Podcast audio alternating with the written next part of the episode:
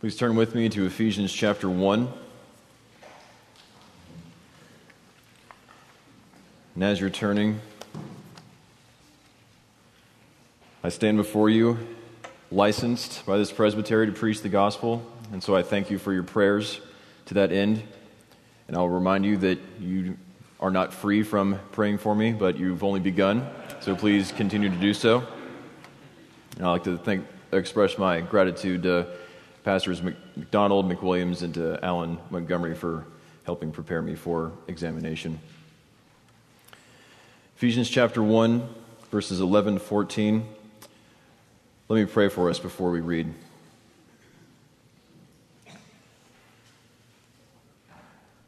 Gracious God, this is a familiar passage to us, and we give you thanks for that, that you have taught us your word throughout our lives. But for that same reason, Lord, we are in danger of being complacent to what is familiar. We ask that this would not be so tonight, but may we be illumined by the Spirit of the Lord Jesus to behold his glory in this passage. Make it so for your glory. In Christ's name we pray. Amen. Ephesians 1, verse 11. Let us now give attention to God's infallible word. In him we have obtained an inheritance, having been predestined according to the purpose of him who works all things according to the counsel of his will, so that we who were the first to hope in Christ might be to the praise of his glory. In him you also, when you heard the word of truth, the gospel of your salvation, and believed in him, were sealed with the promised Holy Spirit who is the guarantee of our inheritance until we acquire possession of it to the praise of his glory. Again, this is a very familiar passage to many of us, particularly if you came from a non reformed background. Surely this passage played a pivotal role in you coming to a more reformed understanding of Christianity. It shows us the sovereign free grace of God from eternity past and perhaps you've used this passage in having conversation with a non reformed friend, someone who believes in the free will of man to freely ascertain the, the good news of the Lord Jesus. And you use this passage to show this person in love the absurdity of such a position. Perhaps you read about predestination, particularly in this passage, and you think that it is nonsense, that the logical conclusion of such a doctrine would mean that actions have no meaning, that we are robots, and it is impossible to you at this point to understand that predestination yields praise, reverence, and admiration of God, humility, diligence, and abundant consolation to all who sincerely obey the gospel as it was intended to be. Ephesians 1 is surely one of the high points of the New Testament, rivaled perhaps only by Romans chapter 8.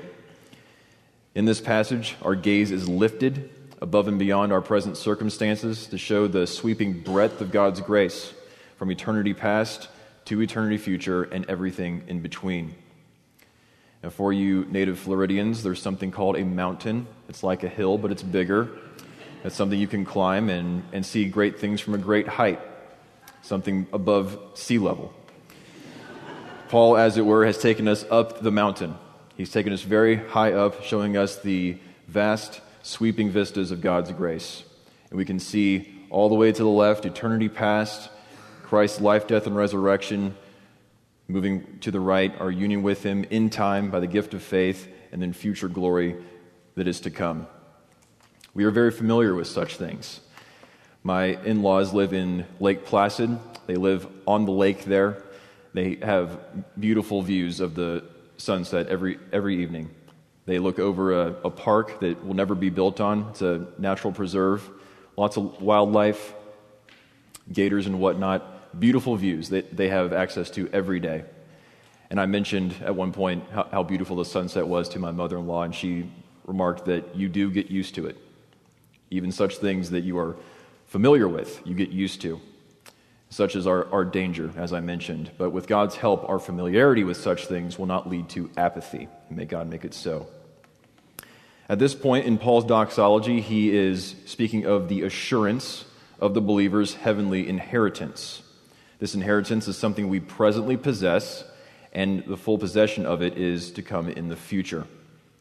the full inheritance of our, the, the full possession of our heavenly inheritance. So we see, first of all, that we were predestined unto this inheritance. Verse 11, Paul starts with our personal history. In him we have obtained an inheritance. This shows us when the inheritance became ours, when we obtained it. Completed action, something that's already taken place, something we already have. It shows our involvement in getting the inheritance. We were passive, we didn't strive to get it. God gave it freely, and we received it by the gift of faith. It was freely given by God, and we received it merely by God's free grace and love. We have already obtained it, and we were passive in obtaining it. And that's all well and good. But what is the inheritance? What is this that we have already obtained? Well, even already in this chapter, we can see. Verse 3 every spiritual blessing in Christ in the heavenly places. Verse 5 the adoption as sons, our bold access to the throne of grace because of the merits of Christ Jesus, knowing God as Father instead of as Judge. We are pitied, protected, and provided for, and chastened by God as a loving Heavenly Father. Verse 7 we have redemption through Christ's blood, the full and free forgiveness of sins. In verse 9, we see that history's meaning, the revelation of the mystery in Christ, all history has meaning in the Lord Jesus and for his glory. Elsewhere throughout Scripture, we see that the inheritance involves resurrection from the dead. Uh, Ephesians 2 6, we have been resurrected. It, it, that is also a past event, culminating in the resurrection of the body in the future. We are presently members of Christ's kingdom, which he established in his first coming. We've been redeemed out of darkness into God's marvelous light. We are members of the new creation. 2 Corinthians 5:17. If anyone is in Christ, he is new creation. The old has passed, behold the new things have come. Which means we are also members of new heavens and new earth presently, though we still exist in this present evil age. And there's more, of course, to this inheritance. More aspects of it but is something we have already obtained. Keep in mind. All this and more is ours in Christ. It is ours in this age by faith, and it is ours in the age to come by sight. All these things God has planned for us. Look at the rest of verse 11. Having been predestined according to the purpose of Him who works all things according to the counsel of His will. Again, God is active here. We are passive. God elects. We do not choose to be elected. The inheritance here in view originates in God's electing grace. Without election, there's no gospel.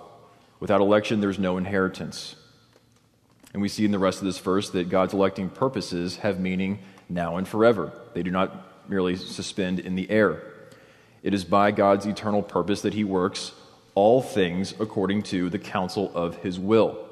All things means all things. God's decree does not make history a game. It doesn't turn us into robots or negate secondary causation, it does not make life meaningless.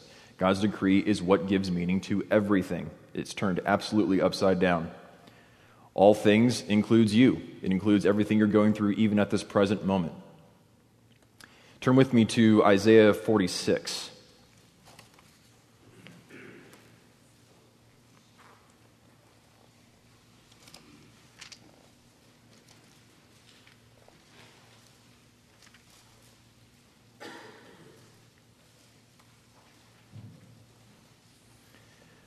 Isaiah 46, verses 8 to 11. Another familiar passage, perhaps, but one of very great comfort.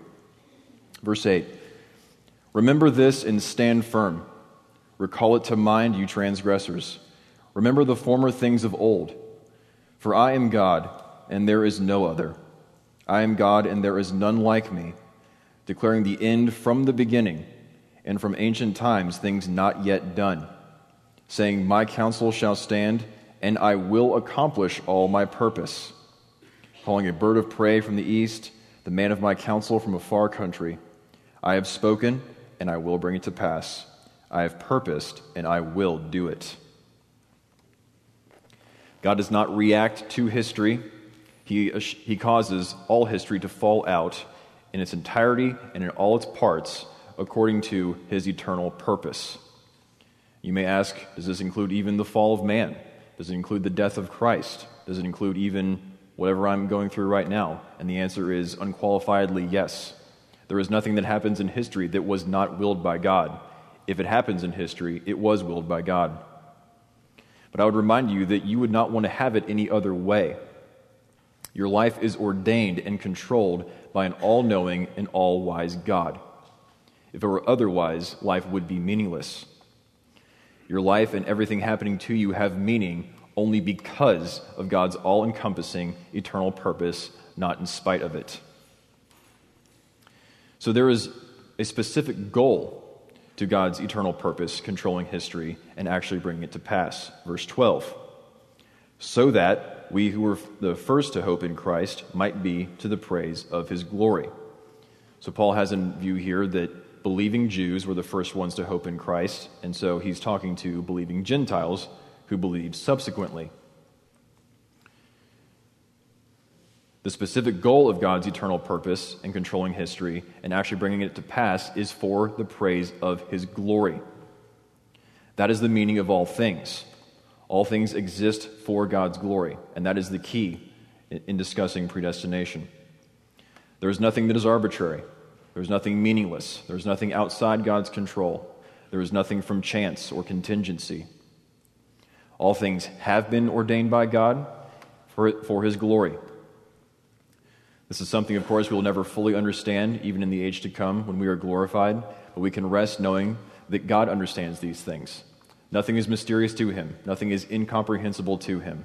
All he ordains is right, and all he ordains he understands, even if we do not. So that then is the predestination of the inheritance. Secondly, we see the possession of the inheritance in verses 13 to 14. Verse 13 In him you also, when you heard the word of truth, the gospel of your salvation, and believed in him, were sealed with the promised Holy Spirit. First they heard, then they believed, then they were sealed. Yet it's important not to introduce too much distinction among these things, to say that there is a great amount of time between hearing and believing and then being sealed. Hearing the gospel, believing it by the gift of faith, being sealed by the Spirit are all aspects of one event. These are distinct from one another, but they're inseparable, and they happen at the same time for those who trust in Christ. One translation I came across of this verse renders the, the meaning of seal in, in a very, um, very helpful way. It says, When you believed, you were marked with the owner's seal, the promised Holy Spirit. And that notion of owner's seal gets across what a seal is.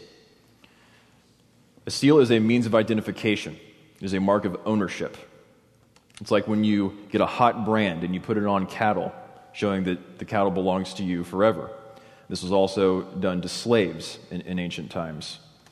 Revelation 7 has the language of sealing those who belong to God. The servants of God have marks on their foreheads. And so we see here that the, the sealing is the Spirit Himself upon our hearts. In essence, it means that we are owned by God. We are His precious possession, and He has given us God the Holy Spirit Himself as that personal mark of ownership. And so that is the, that is the essence of the covenant of grace, isn't it? That there is ownership. We are owned by God, and we have covenantal owner, ownership of God as well. Uh, turn with me to Isaiah 49.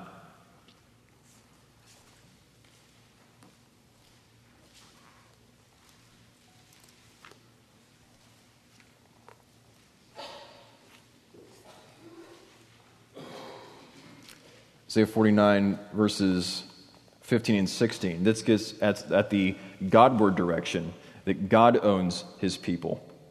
Verse 15 Can a woman forget her nursing child, that she should have no compassion on the son of her womb? Even these may forget, yet I will not forget you.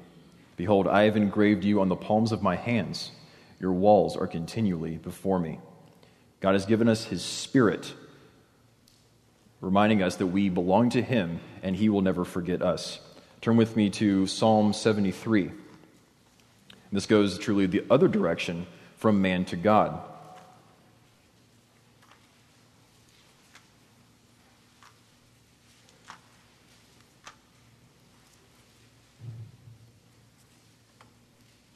Psalm 73, verse 26. My flesh and my heart may fail, but God is the strength of my heart and my portion forever. The covenant originates in God's electing purposes, and God takes initiative to make us his own. And for that reason, God, God is owned by us as a, as a loving Heavenly Father. So we are sealed by the Spirit. The Holy Spirit is the Spirit of promise. He is the mark upon us that we belong to God. He's the Spirit of promise. Ezekiel 36 and 37. God promises to pour out His Spirit upon us, to put the Spirit in our hearts that we may be enabled to keep God's law. He will put His Spirit within us. Uh, and especially Joel ch- chapter 2. God promises that in the last days, He will pour out His Spirit upon the church, and that is fulfilled in Acts chapter 2 in Peter's Pentecost sermon. The resurrected Lord Jesus, who then becomes the life giving Spirit in His resurrection from the dead, the Lord who is the Spirit, ascends on high, leads captivity captive, and gives gifts to men. And part of that gifting is the pouring out of His Spirit, His eternal presence with His people by His Spirit, poured out at Pentecost, indwelling the believer, making the believer a temple of the Holy Ghost. And that same Spirit testifies with our spirit that we are God's children. So He is that, that brand, that mark upon our hearts that we belong to God, testifying to us that these things are so. The Spirit is also a guarantee. Verse 14 who is the guarantee of our inheritance until we acquire possession of it to the praise of his glory. And maybe you have a footnote next to guarantee. I have here down payment. Guaranteed down payment. My preference for translating this word is first installment. Down payment, or first installment, gets at the actual possession of the future inheritance right now. 2 Corinthians 5:17 If anyone is in Christ he is new creation currently. Old things have passed away new things have come. Philippians 3:20 We are currently members of heaven. Our citizenship is in heaven while we live in this present evil age. A down payment is a payment in kind. It is the, it is the same kind as the other payment, payments that are to follow. If I owe you sheep and I give you one, I'm not going to give you chickens later. Sheep will beget more sheep to come. It is a down payment in kind. A down payment obligates the contracting party to give further payments, and get, indeed to give the rest of the payment. In current or in modern day usage, this down payment idea is communicated with an engagement ring. Man puts the ring on, a, on his fiance's finger, indicating that there is more to come. There is more relationship to come. In fact, the, the climax of that relationship, the, of which the, the engagement ring is the down payment. So, who then redeems what? who then possesses what in this, in this verse? If you look at another footnote I have here for until we acquire possession of it, I have, or until God redeems his possession. So that, that communicates two things. The, the, main, the main text says, until we acquire possession of it, and that's true. It indicates that we have part of the future inheritance right now. We have a foretaste of it, a provisional giving of it in this age, the rest of which is to follow in the age to come, which we will surely get. But ask yourself who is giving the down payment? Did we give a down payment to God indicating that we would give more later? No, it is God who gave his Holy Spirit as the down payment. So God is the party who is obligated to give further payments. God gives his Holy Spirit now in this present evil age, indicating that there is more inheritance to come. God will fully redeem his possession because we are chosen and precious in his sight, but he is obligated to give more inheritance in the age to come. And it's down payment in kind. The Holy Spirit is given to us, so that's not to say that we get the rest of the triune God in the age to come. It is to say that we get more of future glory, more of the age to come, more is coming when Christ returns. It is God who makes more payments. There's more payments of glorious inheritance still to come. Now, children, let me, let me illustrate this way. If I have a, a bag of toys, or, or candy, or, or, whatever it is you, you, love and, and desire, if I have a bag of toys and you understand that it is beyond your wildest imagination, all these beautiful things that I, that I have with me, and I give you one toy. That's your down payment. That is something from me to you, indicating that I will give you the rest of this at a later date. So you personally, provisionally, have a payment from the bag of the glory yet to come. Then let's say that some time elapses and you invite me over to hang out with your parents' permission. And we're in your living room and we're having a good time, or I am anyway, and I see that you're, you're a little blue, you're a little down in the dumps. And I ask you what's wrong, and you say to me, My friends have all these awesome toys, but I have nothing to play with. And then I look over in the corner and I see there, there's the toy that I gave you a while ago. And I, would, and I would think that you were crazy. You forgot about the, the down payment that I gave you. You forgot about the toy that I gave you to enjoy now as a provisional reminder that there is more to come.